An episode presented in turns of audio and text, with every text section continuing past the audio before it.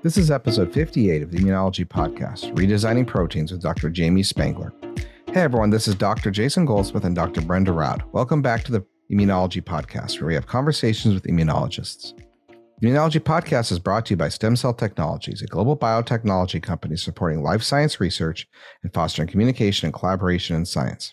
If you enjoyed the podcast, rate us and leave us a review. We're always looking for feedback on how it can be improved and for suggestions on guests. Today, we have Dr. Jamie Spangler from Johns Hopkins on the podcast to talk about her research developing targeted therapeutics for immune diseases. We've also got our usual roundup of recent highlights in immunology news coming up. But first, Dear listeners, don't forget about the upcoming International Union for Immunological Societies Congress that is taking place in Cape Town, South Africa, uh, from November 27 to December 2nd. And we're so excited because Jason and I and the whole team is attending. Early bird registration closes on August 30th. So if you have any more questions, you can visit iuis2023.org if you want to know more. Exciting future plans. But what are you? Do you were on holidays? Uh, I we was. discussed this last episode. You're back. Yeah, I did. So? I did Drachenfest was the first one. I did 32,000 steps in armor one day. The other days were about 25,000 steps a day. So that's most of a marathon. In armor. So how much did the armor weigh? My kit's about 15 pounds. 15 pounds. Like- so for the for the rest of the world, that is about seven and a half kilos or eight kilos. Yeah. Like a like a like a respect respectable size uh backpack for like uh, Camping, yeah. uh camping out. Okay. Fun. And was it was it what the weather good? Like The weather was pretty good. Actually, wasn't too hot. It's five camps that are all fighting each other, and we won. So that was really cool. Cool. How did you win? What did win look like? Did you win? like you get points for various things, like best costume in the in the whole event, or uh, winning sieges and capturing their flags and taking them back and holding them, which we did a lot of. So, and then a big final battle that we had that we won that too. So, you know, it was good stuff. It was kind of fun charging a line of archers running around screaming in armor with a couple swords. Oh my god. Yeah. Did your kids like it? Did your Oh yeah, they were battlefield. They were healers. It was great. Oh my gosh. Fun. That sounds like a lot of fun. And then I stuck in a little conference there in between for a few days. Uh, you know, presented on a panel with FDA, and then went back to another vacation. Nice. Good. Yeah, It's, it's good to rest. Good. You've had a you had a hard couple of months, I know. So I dropped, you know, almost five kilos just from working out and running around in armor. Oh, good. Well, maybe I should start doing that. Armor fit. Uh, oh my god. Very well. Very How well. about Well, you? Do you have any holiday coming up? Or are you? uh I don't have anything specific planned to be honest. I like I like to be a little bit more uh, spontaneous. Uh, so you know, there's a lot of sunny places in Europe uh, readily available. So we'll see. Probably September. You know, the thing is, Amsterdam is so nice in the summer. Like you spend here the whole year, you know, in, in the gray days and the wind, and you're here in August, and it's nice. You can go barbecue in the parks. Uh, you know, take your little boat across the canals, and so I actually really like it here in summer. So we'll see. We might wait until the weather starts, you know, going down here and then go south. So I'll let you know. But yeah. But you know what doesn't take vacations in this in this world? Science. You got it. Most, most of the time, it doesn't take a vacation. I don't know. There's not. There's not a lot of data produced late December. I will say. That's true. Or the one that is is probably not good. Um It's so the paper that was held on to for a year in the journal, and they finally decided to release it. because they wanted because the editors wanted to be home for Christmas, and they're like, you know what? Let's just let's just give them to give this to them. The, this can be our Christmas gift to the world.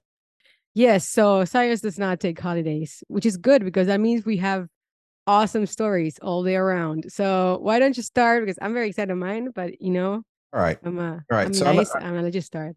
All right. I'm going to start with a uh, cancer cell paper called Evolution of Immune and Stromal Cell States and Ectotypes During Gastric Adenocarcinoma Progression. Um, first author is Ruping Wang. It was published here August 14th. So this is online only first since it's not technically out yet, uh, but it's out. Um, was at MD Anderson. As a lot of the work was done. in high level, this is one of those papers that if it's your field, you need to read it. And if it's not exactly your field, it's cool to look at the technology. It is a very good paper, which is why I'm covering it, but not one that like I can just give you the high level conclusions. What they did, which is really cool, is they got adjacent normal tissue, precancerous tissue, localized tumor and metastatic tumors from different people. Right. And so ideally they have adjacent controls always of healthy, of the gastric cancer and gastric tissue, and then looked at both the tumor itself and the microenvironment around it in terms of flow cytometry and the immune cells present. And then we're able, and then did some tissue microarrays and protein expressions and some other stuff. And we're able to then combine that with multiomics technologies and trace evolution of tumors over time, as well as their microenvironments and kind of clustering of the microenvironment as well. And at a super high level, um, it's a really cool map of trying to understand things.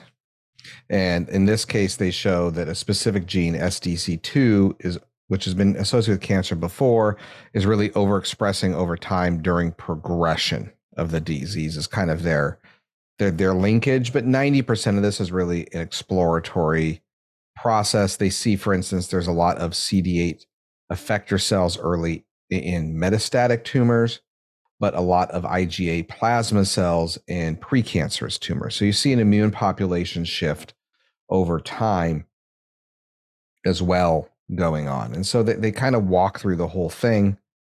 It's one of these kind of tour de force modeling papers, which is why I think it has the impact it does. They what's interesting is they can kind of do blind segregation where they put everything in and have everything get clustered out and it still clusters by the tumor state. So if you if you throw all the data in together, the precancerous and the malignant were you know the other ends of the spectrum, it it auto clusters. But you would hope, but being able to see this clustering is really is neat to see. Um, you, you see exhaustion of T cells occur over time as cancer progresses. You see exhaustion markers as something, for example, that just falls out of the data. And so it's recapitulates some other general findings that we have, but kind of does it organically with natural patient samples. And then you can see the progression happen. Um, you see suppressive effects of macrophages progress over time, as well as angiogenesis genes turn on over time in the macrophage compartment. Uh, IgA positive plasma cells are high in precancerous lesions, but go away later on. It's another um, kind of finding. And then they just cluster things by different, what they call ectotypes that you can look into. But definitely, if you're trying to understand cancer environment over time, progression of disease, or you're trying to do it in your own system of cancer besides gastric, this is a really good example of how to do it right. So that's what I got for the first one. It's just a really cool, like multi-omic mapping of processes over time, which I appreciate. I mean, that's very important. That's just a lot of work, right? Oh yeah. And but just to be sure, so to understand, these are the different they don't follow the same lesion in time. They just have different lesions from different patients at different stages. Correct, but they generally have, or if they have multiple lesions from the same patient in the same time, they'll do that. Okay. So they'll always have healthy control gastric next to the lesion. But let's say you have a mildly advanced lesion in the stomach, but they also have distant metastases elsewhere from a second lesion because they have like two part. They'll, they'll take different stages from the same person if mm. they can. I guess it's all, always to some extent um, i think about the difference between no it's correlation causation kind of idea because you see the sample you see this this this this material and it's a snapshot of something that you don't know what's going to happen in the future. Like you see well there's a change between oh i know ige is more common in precancerous lesions than in cancerous lesions. And then you think well uh, does this mean that though that do they they lose the IgE or it's just that those lesions that don't have IgE don't progress towards that do have IgE don't progress to full cancers and you just they just drop from the you know the set yeah. the, that data Who knows, set. right? But may but maybe the fact that good IgA response suppresses cancer or the dropping promotes it. Who knows, right? Like that. That yeah, that, exactly. That that's precisely like that's there are two options, and with that single that single view of it you cannot tell really in principle you know of course there's a lot of mechanistic or a lot of other data you can try to uh, uh, accumulate but in principle you you don't know those things.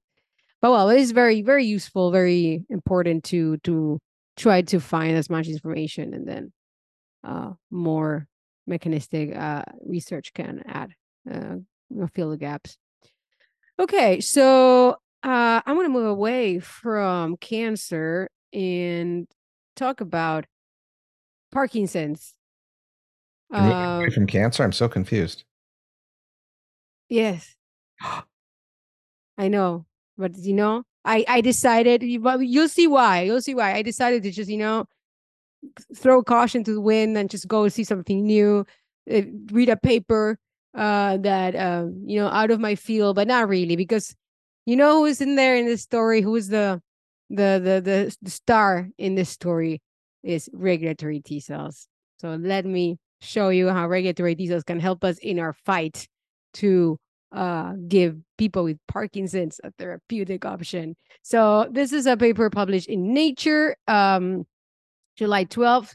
Uh, first authors Tai Yon Park and Yiha Yon from the lab of Kwan Soo Kim uh, at uh, Harvard Medical School. So um, this paper basically um, tries describes you know the benefit that regulatory cells could have in helping um, a particular type of treatment for Parkinson's, which is transferring the missing cells. So uh, Parkinson's the the the the, the, the origin of Parkinson's is a specific loss of some like of, of certain cells uh, known as midbrain dopamine neurons or MDANs, which are this is a cause of this major motor dysfunction that is observed in this disease. Uh, and therefore, a lot of people has you know have always this, this idea that if you could replace these cells, if you could you know, inject these cells or you know a progenitor cells that gave rise to these cells, you could alleviate the the progress progression of the disease. Um, and so this there's a lot of people there's there's a lot of work around this this concept but um what they show in this paper you know following the the research that this doesn't seem to really work very well. Um so the in kind of a high in kind of a, a high view of the story what they show is that one of the issues that when you inject these cells if you want to inject cells for for replacing the missing ones the injection itself can be very problematic and then you end up losing a lot of your your tra- transferred cells. So how they go about like studying this system? They basically show they have a model with humanized mouse in which they inject progenitor cells for these MDANs into mice that have been uh, um, have been uh, damaged to imitate the the Parkinson's disease, so they lose these specific uh, neurons, and they show that in principle most of the cells that they inject, about ninety percent, are lost within two weeks of engraftment. So they they inject this in the in the in the brain of the mice, and this uh, is not um, it's not really sustainable. So of course, you can always inject a lot of cells and still, you know, 10% of a lot could still be a lot. Um, but they trying to find, study this a little bit closer. So what they show is that in, in uh, the, they move, so they, they, they kind of switch around a little bit between rodent models. So they do some experiments in mice, you humanize mice. Then they do some experiments in, in rats. Um, so, but so they have, they go and take a step back and they go into rat models and they say, they show that just the action of injecting something in the brain of the mouse is sufficient to to kind of um, unchain a whole inflammatory response that already can injure the brain itself. So when you think about it, you're if you're in trying to inject very uh, a group of cells which are you know quite sensitive and are and that's probably why in part they're lost uh, by generating this inflammatory environment around the injection, literally the the the, the trace of the needle, this is already uh, very detrimental for the survival of the cells. Uh, so they so they basically they have this you know this uh, similar to other other papers we discussed about you know traumatic brain injury. You have the same thing. You have recruitment of inflammatory cells mhc2 positive cells. Um, and and this uh, you know they speculate that uh, basically is killing your transplant cells.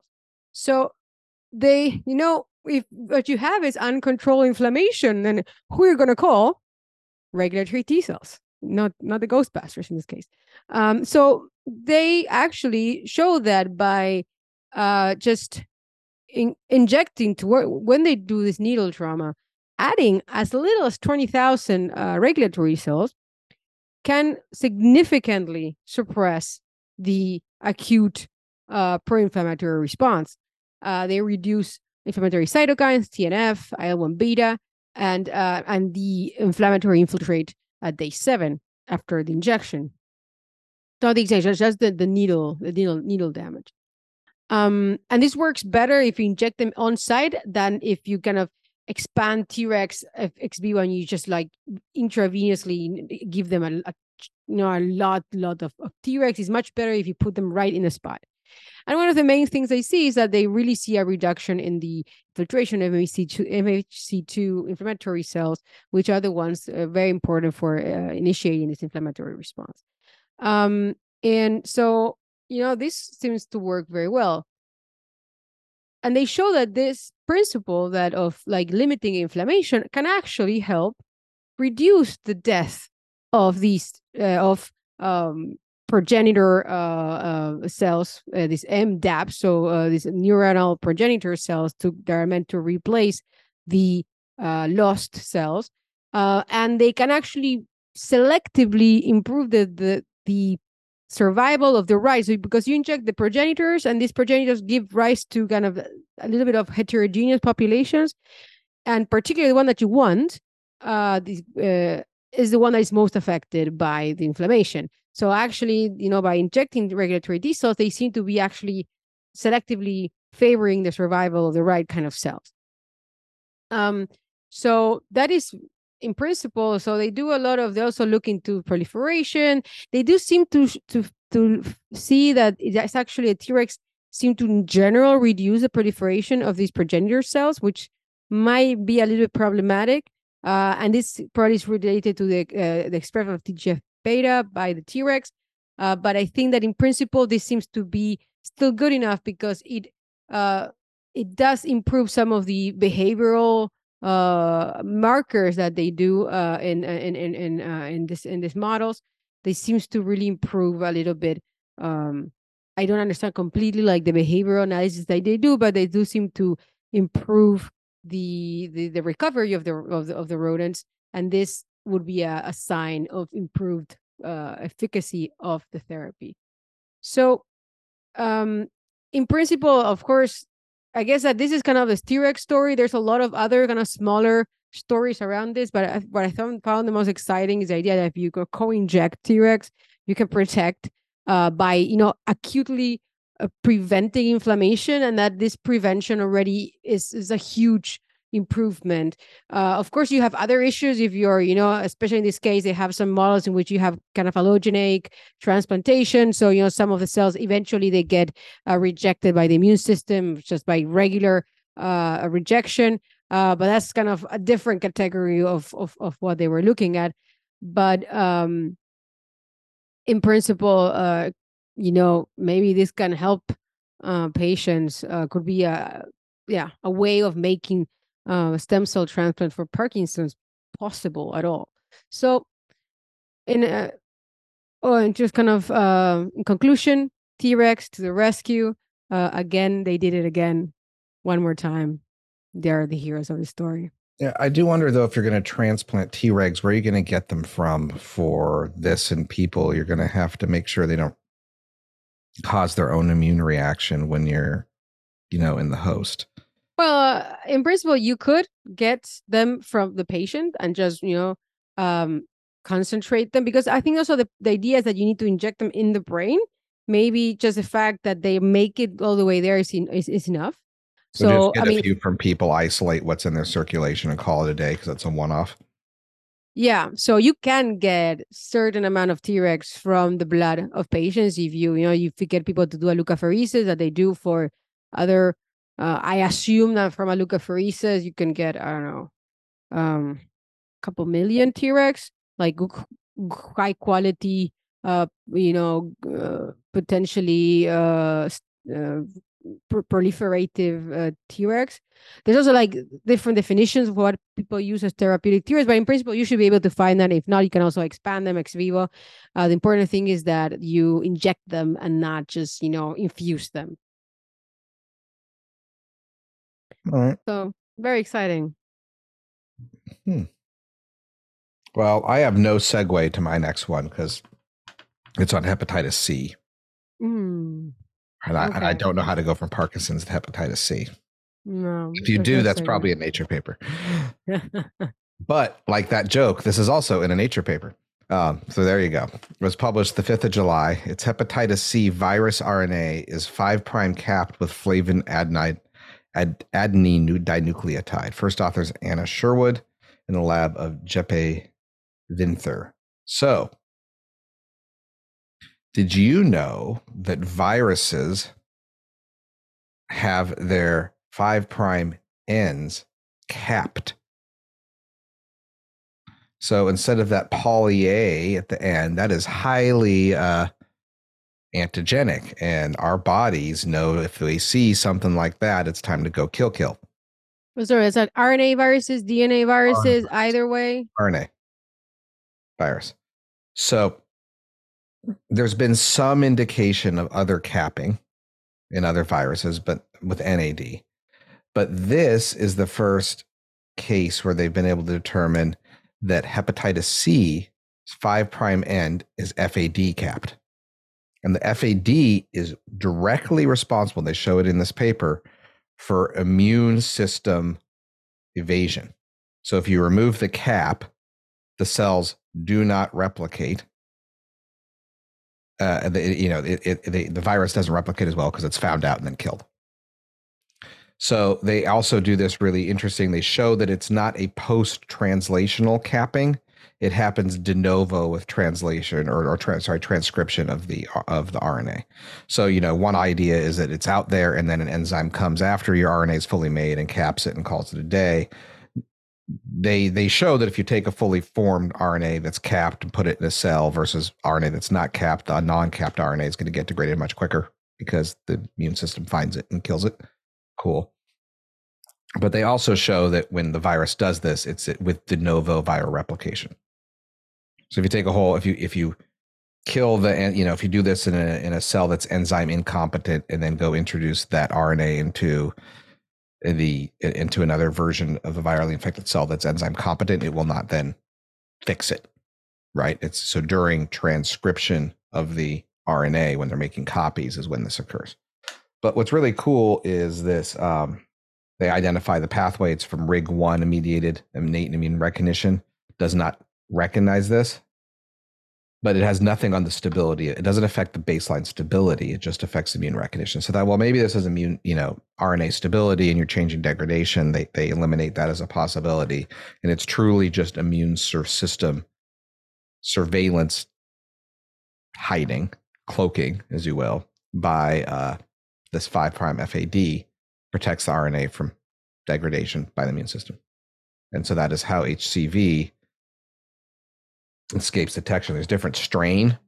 So uh, hepatitis C has different strains, and there's certain strains that have more or less of this proclivity for a five prime capping, and that actually also you see affects their what we know about their normal kinetics of transcri- of infection and like how much the onset is and delayed onset. You know, more delayed onset diseases, things that have less five prime capping, because then you're going to have more cycles of killing and immune evasion or immune sensing, whereas five prime cap stuff, you can have a viral spike much quicker because it evades detection. And so they map that out too. So it's pretty cool. So is there any drawback of having this FAD cap? Why aren't every like why wouldn't every then the virus do this? Uh, they don't all have evolved it fundamentally. Or hmm. they're not detected by say rig one, and this is only gonna be something that rig one is affected by. Yeah. But then not every is every single molecule of the of the of the virus covered or it's like just some of them because It's the it's the the five prime nucleoside of the of so so a lot of these RNA viruses are weird in that they're stored as the negative side and that's the positive side that does it. And so this is um this is not both sides. It's not the positive and negative. Hmm. It's only Uh, okay. it's- there, there's a there, well, sorry. So there is, depending on the replica of the strain, how much of the positive and negative five prime ends get this FAD is variable. okay. Interestingly, And Uh, the actual capping is done by endogenous pro- uh, proteins. Do they hijack or do they have their own enzyme? it's a low average frequency of capping in humans. I believe it's a human enzyme that that is hijacked for this. Oh, these viruses. So it's all HCV negative and some of the positive ones. The you mean as, the RNA? result, and it's a result as a result, right, of the RNA. It's a result of the the, the viral polymerase during rep, during its replication step when it's replicating the RNA. That's when it then hits. Okay. Well, another way, you know, the the this this viruses manage to exist. They're just, you know, sneaking around undetected. Yeah, it's like the Un- evolved stuff or unprotected. All right. So another reason not to get Hep C. Um. So to finish uh our conversation today, also really cool story, um, about food allergy and why it makes you sick. All right, why you avoid. We have this tendency, or like animals have this tendency to avoid foods that are bad. Um, and so this paper uh, is called Mast Cells Link Immune Sensing to Antigen Avoidance Behavior. And it was published also in Nature. Um, and it just, I thought it was a super cool story because it starts with allergy, talking about allergies and a particular cell, no, which is in the title, mast cells. Uh, before I forget, first authors Thomas Plum um, and Rebecca Binsberger from the lab Hans Reimer Ron Rodewald at um, uh, the Cancer German Cancer Research Center in Heidelberg in Germany. Um, so in in this story, they're looking into what are mast cells doing because mast cells, you know, are these these cells that are very important in the context of uh, uh, type two immunity, and they are the main responsible for you know uh, allergic disease.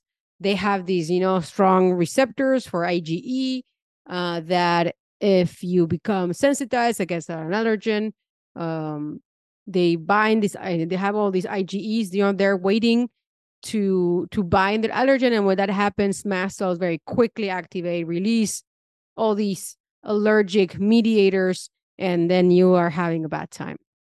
So I guess that in principle, sometimes it's a little bit unclear what is the the function of such strong responses, uh, because also we know that has a lot of drawbacks, you know, aller- allergies, asthma, uh, you know, a lot of issues, you know, right?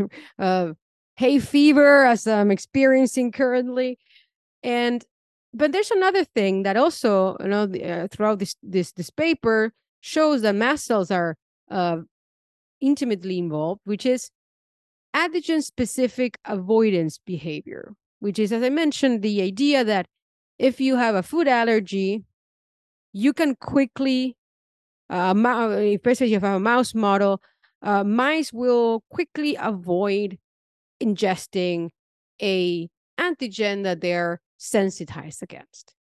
Even before they it makes them sick. So it's like they know very quickly that this is uh, an antigen that they should not be consuming.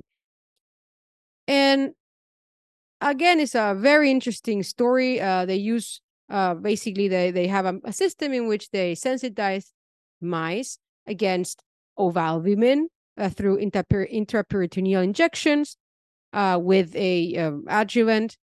And they show that then mice that are sensitized start avoiding water that has egg white So before being sensitized, they liked it. They preferred it to you know just simple water.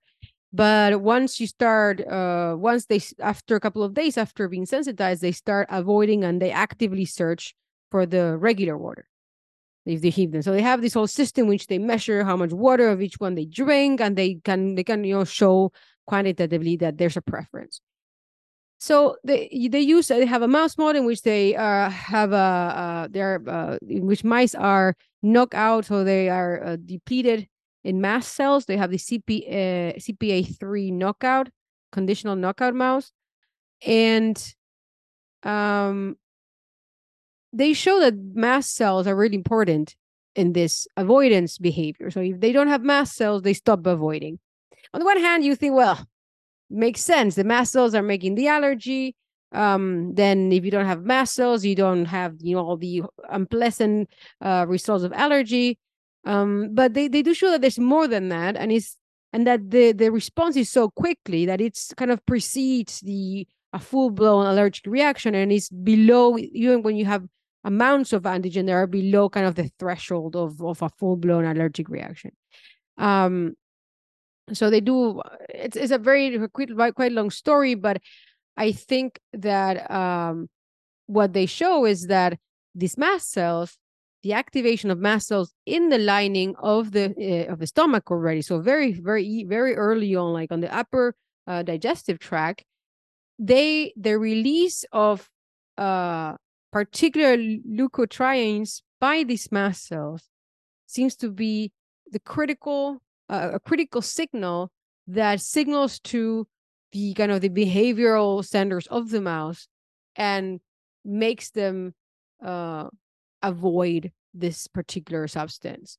Um, so that's uh, kind of a very direct, very quick response that they have uh, that goes directly to the to the kind of the and this immune brain axis so it's like a very direct re- reaction directly to the to the brain uh, and that this um, uh, prevents that the mouse continues drinking or consuming this allergen and then hopefully that results in a in in a, in not a full blown uh, inflammatory reaction uh, if you know because you stop early enough. I, I think that's really cool because then now this idea that you can directly inform your brain of sub kind of these very low concentrations are sufficient for you to, to for your immune system, your mast cells, which are very sensitive, to tell you stop. You shouldn't be doing this. Um, so then maybe that's a reason why it's it's, it's know there must be some advantage of having extremely sensitive cells that live in your tissues and do this stuff. So maybe this is it. I mean, it's got applied to toxins or other things that also make you sick. Uh, so um, I think that's very important. Um, there's that being said, there's a second paper that was also, I know it's kind of a pre, so uh, accelerated preprint. It's not fully print uh, uh, published in uh in Nature, but I think they they made it available because it's also a very similar story. Uh, so I just want to quickly uh, mention it. So um, this is from first author Esther Floresheim and uh, last author Ruslan Metsitov from uh, the uh, from Yale uh, uh, University School of Medicine. Um, and they also they have a similar model in which they also uh, sensitize mice with ovalbumin, and they also show that there's an avoidance. And I guess the conclusions are very similar. Uh, but one thing they add is the um, is the the presence of another molecule. So they also find another molecule that it's uh, produced by the epithelial cells uh, called gdf15 and that also is responsible or the partially responsible of signaling to the brain and inducing this uh, avoidance behavior. Uh, so i just wanted to kind of also uh, shout out to them because uh, it was clearly a very close race uh, into publishing this this this new idea of mast cells being uh, gatekeepers of allergic uh, responses in the in the stomach. So now you know.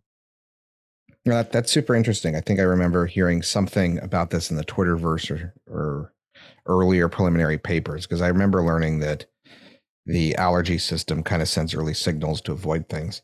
And just to go back a sec to my paper, you'd asked about what hijacks. It's the viral RNA just takes host riboflavin, FAD, and then puts it on. But it does hijack the host nutrients and takes it in, and it has to use the host processing. What an ungrateful guest. You're there, you know, consume all the nucleotides, those, those proteins. Steals your sandwich. Gosh. All right. Well, we're going to be speaking here to Dr. Jamie Spangler at uh, John Hopkins in just a moment. But before we get to that, uh, you need to know how to activate, expand, and differentiate your cells with cytokines, chemokines, and growth factors from stem cell technologies. These reagents are validated to ensure reproducibility across a variety of applications from immunology and stem cell research to much more. Explore more at www.stemcell/cytokines. Hi, everyone. We are joined today uh, by Dr. Jamie Spangler. She is assistant professor at the Departments of Biomedical and Chemical and Biomolecular Engineering at Johns Hopkins University. And uh, her lab is interested in engineering immune proteins uh, such as cytokines, antibodies, growth factors to uh, achieve targeted activation of the immune system. And among her most recent work uh, that I, we're going to be talking about, uh, it's uh, you can find engineered cytokines that have improved stability that can target specific cell types. Also, novel antibodies targeting difficult uh, proteins such as uh, G uh, protein coupled receptors. So, Dr. Spangler, why don't you first of all welcome to the Immunology Podcast? Thank you so much for joining us. And Thanks so much for uh, having me. yeah, very excited. Jason, do you have a question or should I start? Oh, I mean, I, I'm a biochemist by training. Oh, yeah. I, I yeah. I'll give you, I'll give you this one then. All right. So so to start with, we we all know the axiom structure dictates function. But you seem to be taking that to the next level where you modify structure to change function. So one of the things I learned in grad school in a galaxy far, far away is that every time we try to predict what structure does, we're at best half right. Right. If you're like, oh, I'm to, I think this is going to be an alpha helix, well, maybe type of thing. So, how fundamentally, how are you able to to get to the point where you can make intelligent decisions about structural changes to the things you're working on to do all the cool stuff you're doing. Because to me that's like the secret sauce. Like you're able to change it and not just have a disaster every time. Yeah. So what's been really remarkable um, in recent years and my lab of course is uh, experimental um, not as much computational but we do a lot of interfacing um, with computational platforms. And many of you, I'm sure, have heard of AlphaFold, um, you know, Rosetta, and, and some of these other computational infrastructures that use right basic thermodynamic and uh, biophysical biochemical properties um, instructional information to you know sort of derive exactly um, what you're talking about jason which is you know sort of the holy grail of like you know how will structure impact function right how will sequence uh, lead to structure and all these various things. And it's just uh, you know astonishing to see how much progress we've made from you know even like you know five ten years ago um, to being able to to really with frightening accuracy um, say what a protein will look like how it will fold how it will behave um, and then utilizing that information um, to redesign right existing proteins and uh, design brand new ones right exploring new um, sort of spaces um, or um, regions within uh, protein sample space that, that were inaccessible before. And so i think that really um, I, my short answer would be that you know computational tools have really advanced this but it's not just the computational tools and what my lab is very interested in doing is really interfacing right? The experimental workflows with the computational tools because you know we're not at a point where you can just say like okay here's the structure that jumped out of the computer and that's what it's going to look like. You still have to make the protein right? You still have to actually implement it um, and to ensure that it's it's behaving in the way that you would want. Um, but what's exciting is that we've gotten to the point where there's so much accuracy that there's less of sort of the guess and test and back and forth and a lot more of the okay we've got this now let's really harness this to you know get new insights into protein uh, biology and then also to utilize those to design better drugs. I guess that uh, a lot of um, a lot of your work is uh, revolving around designing new versions of cytokines um, and which i think is it's so interesting because cytokines, you know, their whole thing is being of a particular shape. So they will, you know, start a particular uh, uh, signaling in the cell. So on the one hand, it feels like it should be very hard to not mix things up in a way, but then on the other hand, the, the possibilities seem unlimited. Unlimited. So maybe we can start thinking. Maybe we can talk a little bit about uh, that. How do you um, approach that work? And so, how do you decide which, what are the kind of cytokine, what are the limitations of natural cytokines, for example? Uh, and what are eh, with throughout your work? What are they? How have you been able to um, approach those issues uh, and hopefully improve upon them? And also, I have a question, just technical. When you when you speak about a cytokine mimetic or mimetic that you use that term does it mean something specific or is just the idea that it's a synthetic version of the cytokine Great questions. Um, so, uh, just starting with your mimetic, um, just to clarify before going into some of the other um, aspects that that you were interested in. Um, when we use the term mimetic, it's exactly like you said. It's just something that's different um, than what exists in nature. And I think the reason that, you know, we say medic uh, as opposed to, for example, mutine, right, is the term that you would use if you derive something from a natural cytokine and then make a few, you know, sort of point mutations to that um, sequence and then say, okay, here's, you know, kind of our mutated or, um, you know, engineered version of a cytokine. This is actually like engineered from scratch when we talk about, you know, mimetics. And so we're talking about de novo designed uh, using computational algorithms um, sequences that have nothing to do with what exists in nature um, and really just kind of going back to the drawing board kind of from scratch. So that's um, you know how we design we define like mimetics uh, you know as opposed to um, you know sort of the the natural proteins or derivatives thereof that that we're discussing. And again it has to do with sample space right? If you're saying like okay you start with a sequence and then you could mutate you know a few residues right? You're still limited um, and you also have kind of that muscle memory of the way that the cytokine was originally designed. Uh, but when you're just building from scratch, right, you can make your own, uh, you know, sort of little pieces that you'll put together um, and ultimately um, create your own, you know, kind of build a bear uh, cytokine sort of thing. So that's um, kind of a cool um, approach. Um, to answer your other question about why natural cytokines suck as drugs, um, nobody asked them to be drugs, right? Like when you have proteins in nature, uh, what are they pressured to do, right? They're not pressured to be therapeutics.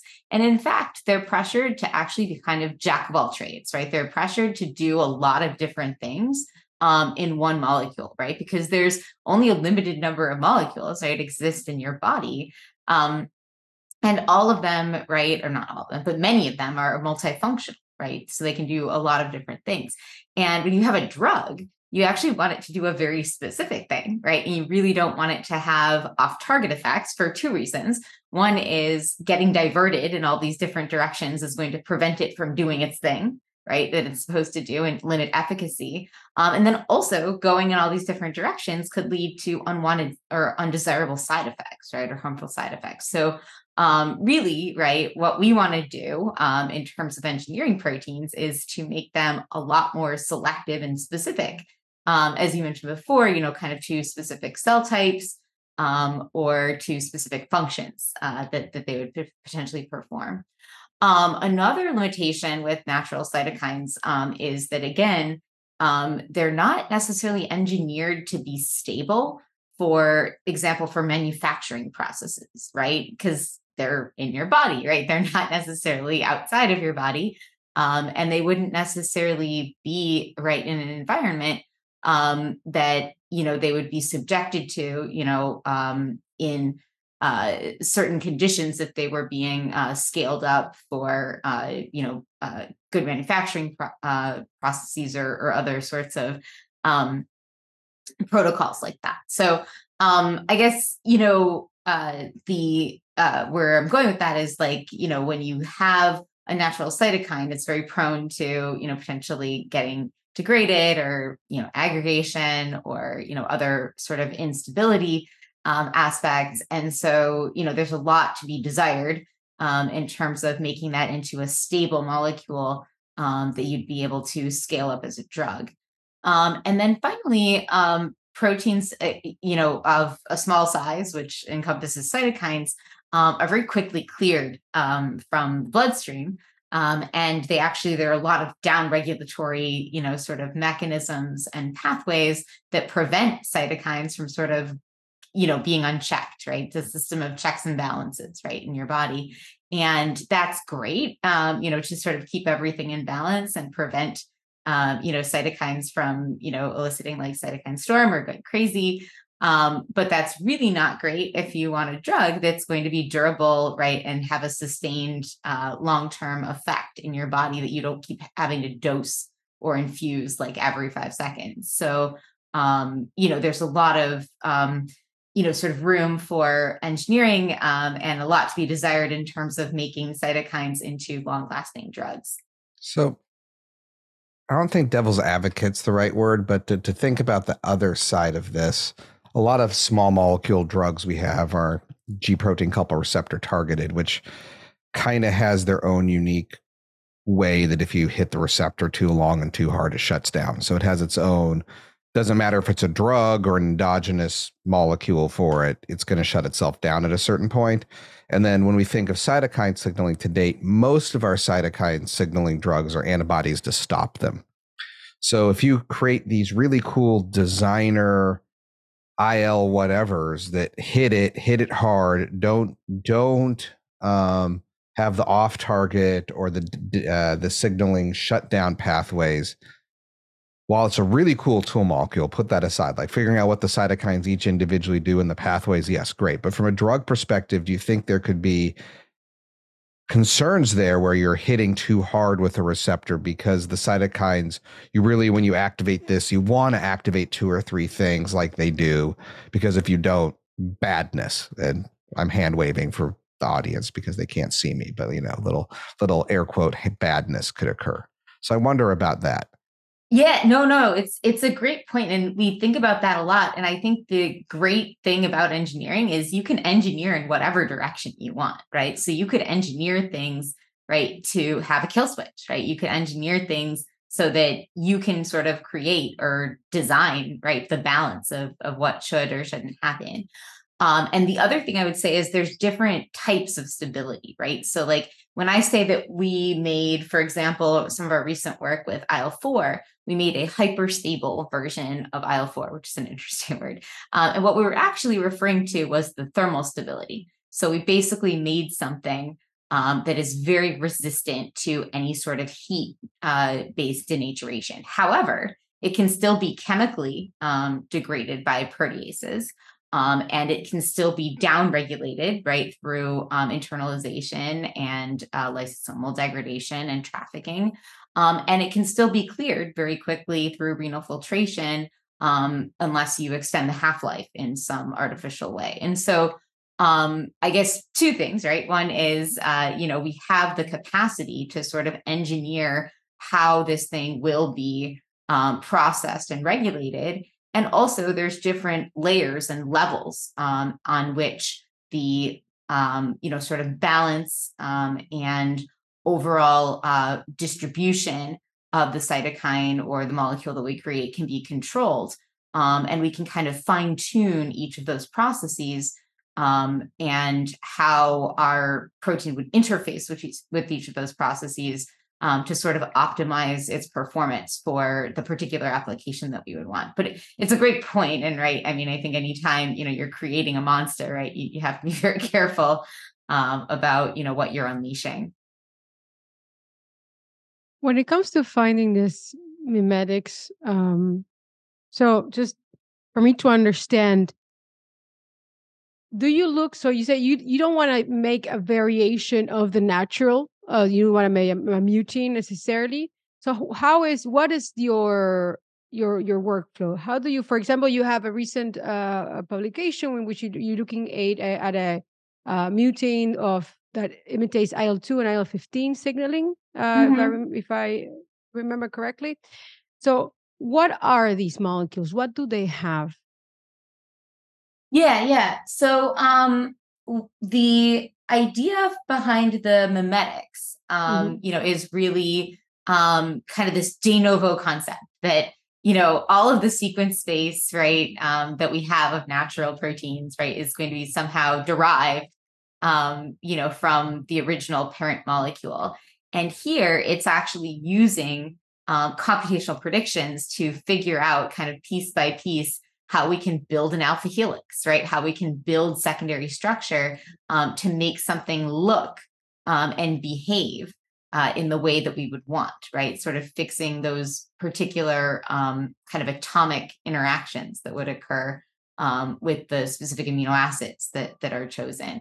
And so, in the case of the uh, Neo 215 uh, that you referred to, um, it's actually totally different, like night and day um, in terms of the sequence. In fact, um, the first molecules that we were looking at um, didn't have any tryptophans um, or phenylalanine. And so we couldn't even measure um, the UV absorbance.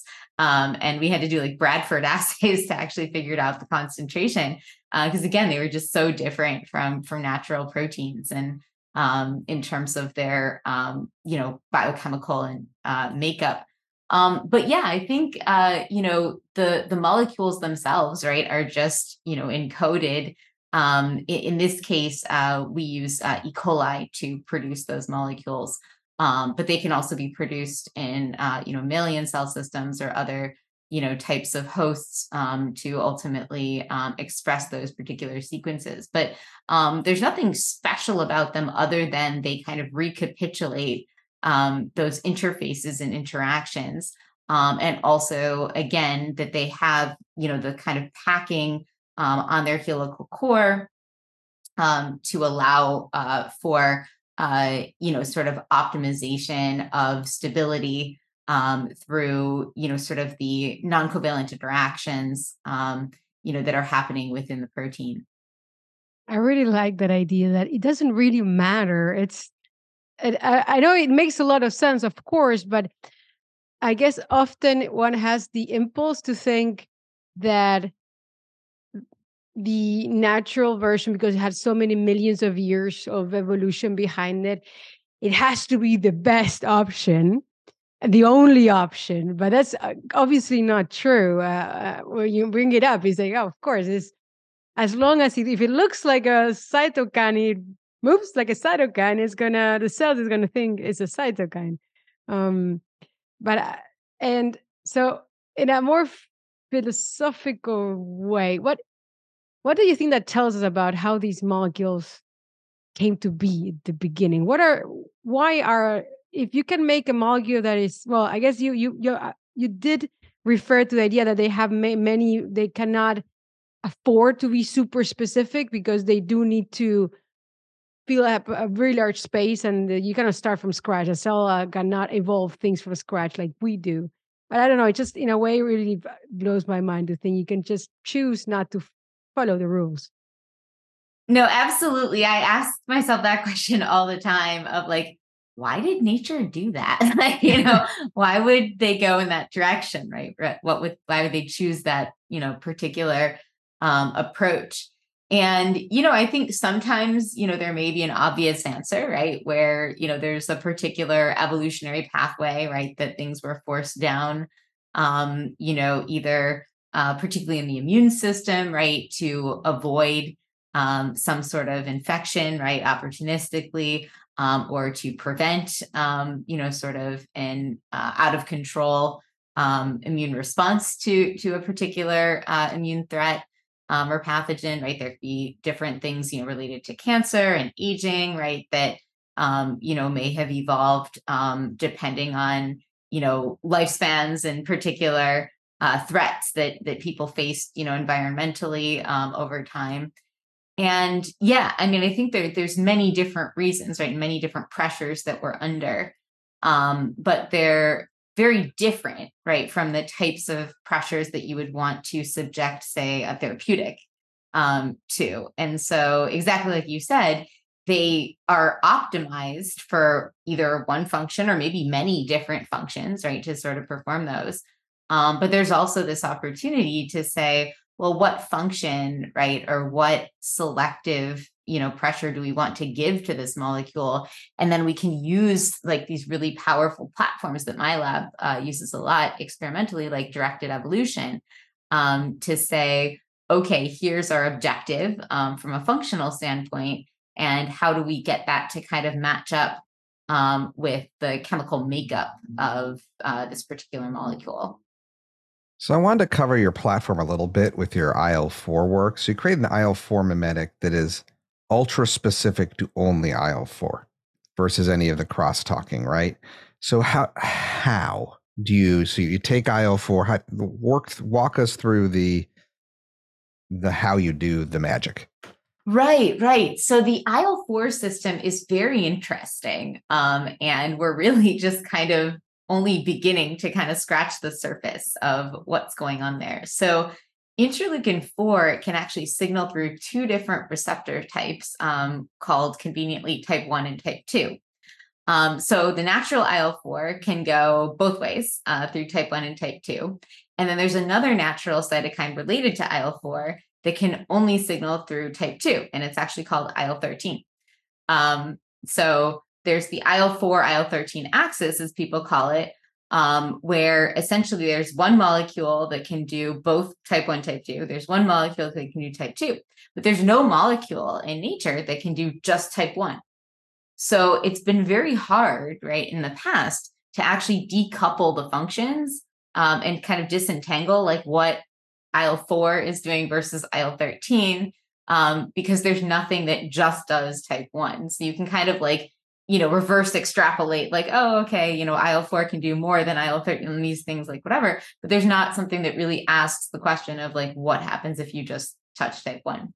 So what we had done uh, was to actually engineer de novo a molecule that only interacts with type 1 receptors. Um, and so now we sort of have this trifecta of molecules the neo4 that's type 1 the 13 that's type 2 and then il4 naturally which does both and this actually offers huge insight into what il4 is doing and how it's doing that you know sort of through the distribution of basically the type 1 versus type 2 receptors um, on different cell types throughout the body.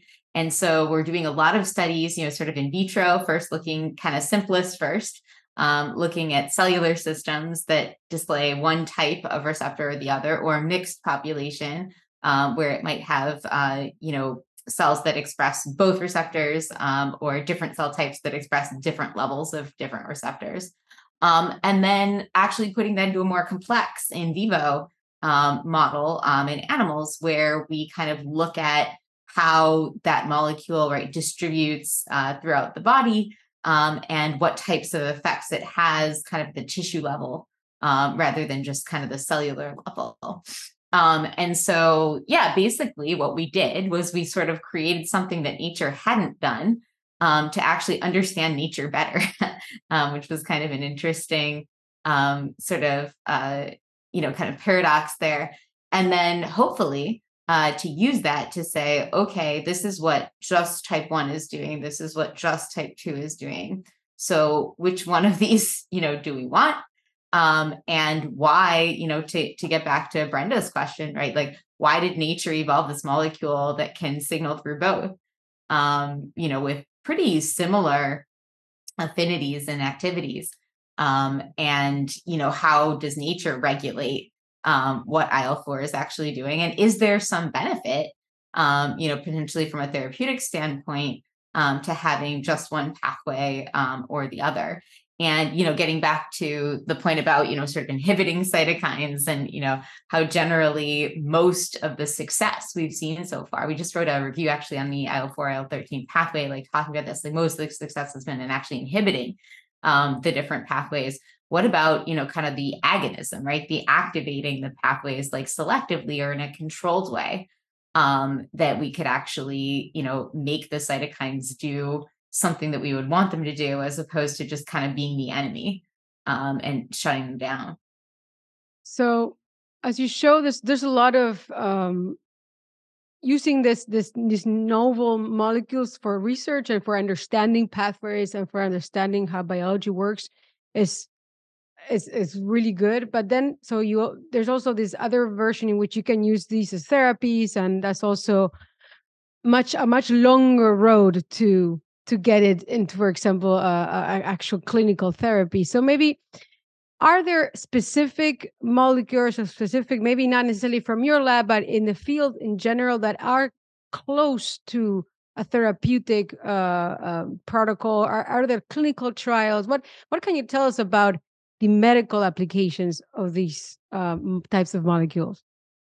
Yeah, so excitingly, it's really just been kind of a renaissance, you know, um, over the past probably like 10, 15 years of cytokine engineering, sort of enabling uh, the use of cytokines as therapeutics. People initially, right, were trying to just use the cytokines themselves. Um, and as I talked about, there's a lot of limitations of those, even if you extend the half life, even if you overcome some of the clearance issues um, you know, just of the pleiotropy of those um, and their overall uh, efficacy and, and performance.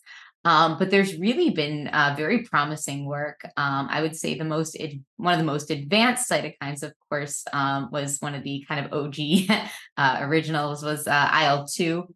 Um, that that space has has really improved. Unfortunately, there have been a few uh, kind of I would say pitfalls or um, you know sort of uh, you know false starts um, a little bit uh, in recent years as people are trying to figure out what is the right IL two, um, what you know properties would we want in terms of activating the immune system um, in a productive manner um, and that can be different um, a lot of times between uh, as you said there's a lot of stages to sort of getting to that point and that can be very different between cellular models and animal models and then non-human primates right and then going into actual people um, and and seeing how they behave. Um, but there's been huge progress and advances particularly for il-2 in autoimmune diseases. Um, people are using low doses of IL 2 since, in general, regulatory T cells are a lot more sensitive to IL 2 uh, than things like CD4, CD8 effector T cells and NK cells. Um, and so people have been kind of leveraging that by using very low amounts of IL 2. Um, and there have been a lot of really great um, advances um, in a lot of different um, autoimmune disorders, um, in particular there's a recent study in colitis. Um, there's been a lot of great work in diabetes, um, lupus, um, in uh, transplantation medicine. So a lot of um, sort of autoimmune related uh, applications. And uh, what's exciting is there's a lot of work, uh, including from our lab, um, that's really trying to piggyback on IL-2's already uh, strong bias towards Tregs to make that more than just a bias, but make that pretty much binary, like exclusively, it would only signal um, and only stimulate you know Tregs um, to a large extent. Um, and seeing how that can be used as a therapeutic, um, even better than low dose IL 2, right? Because the danger of low dose IL 2 is what if it becomes a little bit too high for low dose IL 2 um, and then leads to that same pathogenic um, uh, uh, that's sort of driving the autoimmune disease. So um, I think there's there's been a lot of progress, um, in particular in in IL two biology, um, that's really informed uh, the, the design of, of those molecules. Um, I think there's a lot of other uh, cytokine systems, uh, particularly emerging IL 21, um, IL 7. People are really understanding better um, how those cytokines work, how they can be harnessed. Um, IL 12 historically has been, you know, just absolutely toxic for, for everything.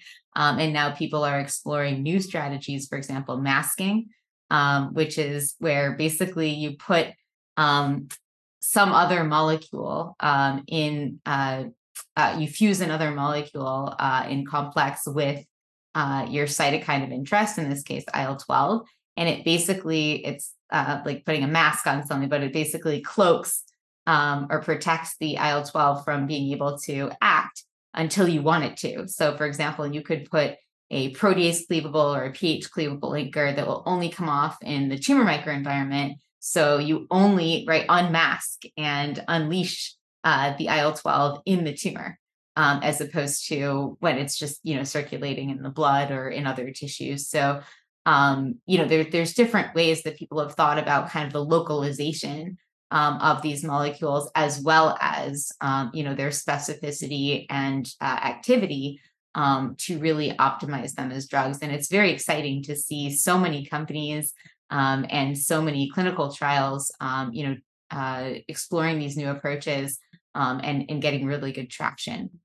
Well, I'd love to have another half hour where I just talk to you about protein purification. But given that, uh, we tend to shift gears at the end of the conversation and try to learn a little bit more about our guest and something not necessarily related to their main field of life. So, so for you, the question is what is the best piece of advice you've ever received? It can be either personal or professional, it does not matter. Yeah. So, um, I was going to say is like, you know, it's kind of like there's all this pressure of like, what's the best, you know, this or that. Like, it's always like, you know, kind of the superlative, um, you know, question. Um, but but for me, I would say just like the way that I live my life, not just science, like you know, sort of all aspects. Um, is kind of like the if you fail to plan, you plan to fail, right? Kind of thing. Um, that's I think that's one of the best pieces of advice in my mind because I think that um, you always want to have a plan. Now, that plan, right? Who knows what's going to happen or if that's going to bear out or how, you know, the world decides, especially in science, right? Um, everything you could possibly think of and even things you could never imagine will go wrong, right? But if you don't have a plan, right, if you don't go in with sort of a hypothesis and um, you know, kind of a motivation and a rationale and an idea going forward, then you really, at the end of it, right, you'll kind of get nothing out of it, right? Because you don't actually know what happened. Um, you don't really learn um, or go through the process. So I think for me, it's really important um, to have a plan in place again to be flexible and be understanding that that's not necessarily what's going to happen um, but I think that you know having that uh, step um, really forces you to do a lot of the learning already, and then also to get so much more out of the experience. That sounds like very sound advice, and I think our listeners are also going to appreciate the spirit of that. What do you think, Jason? Oh, I mean, I'm a big planner. I'm the dude that has my daily, weekly, monthly, and yearly plan. I, when I started making like lists, like I, I was resistant to it for a little while. I think it was during my postdoc where I just started making lists and I was like, oh, I'm just going to spend all my time making lists. It's a waste of time. No, no, no, no. Um, the amount of time that you save, right, from just having the list, right, and not sitting there like thinking about what do I need to do? Like, what I can't remember. Like, da, da, da. like now, like you have a list and everything on the list will happen um, and it's amazing. So yeah, no, definitely understand. All yeah. right. Then as you said, what did you say? Uh, you fail plan the fail the plan or plan to fail as well. Exactly. Exactly. So. Yeah, failing to plan is planning to fail. Okay, failing the plan is planning to fail. Excellent. All right. So it was very nice to have you today. It was a very interesting discussion. Uh, I mean, I there's so much about proteins and, their structure that I never thought I would be uh, interested about. But you know, immunology brings you something new every day. So thank you for joining. Um, sorry, Jason, we did not get to the, know the details, um, but there's only so much time we have. Yeah, if you stop by my lab, you know we can go through the FPLC and, and have some fun there. yeah, I, I tried to purify a membrane-associated protein. Once. Oh God. Yeah. at, at, at micromolar concentrations. And yeah, yeah. and no. it likes to aggregate and then fall to the bottom of the tube. Unsurprisingly, though. Yeah, the nice white junk there. Yeah, that that's always mm-hmm. encouraging. Mm-hmm. Yeah. At least I got a lot of protein. but with that, thank you very much for coming on. All right. Thank you. Have a great day. That brings us to the end of our show. Don't forget to subscribe to our newsletter at www.immunologypodcast.com to get the show notes, including an episode summary and links to all of the interview and roundup papers. You can also reach out to us on Twitter at, at Podcast or via email info at immunologypodcast.com with feedback or to suggest guests. See you next time.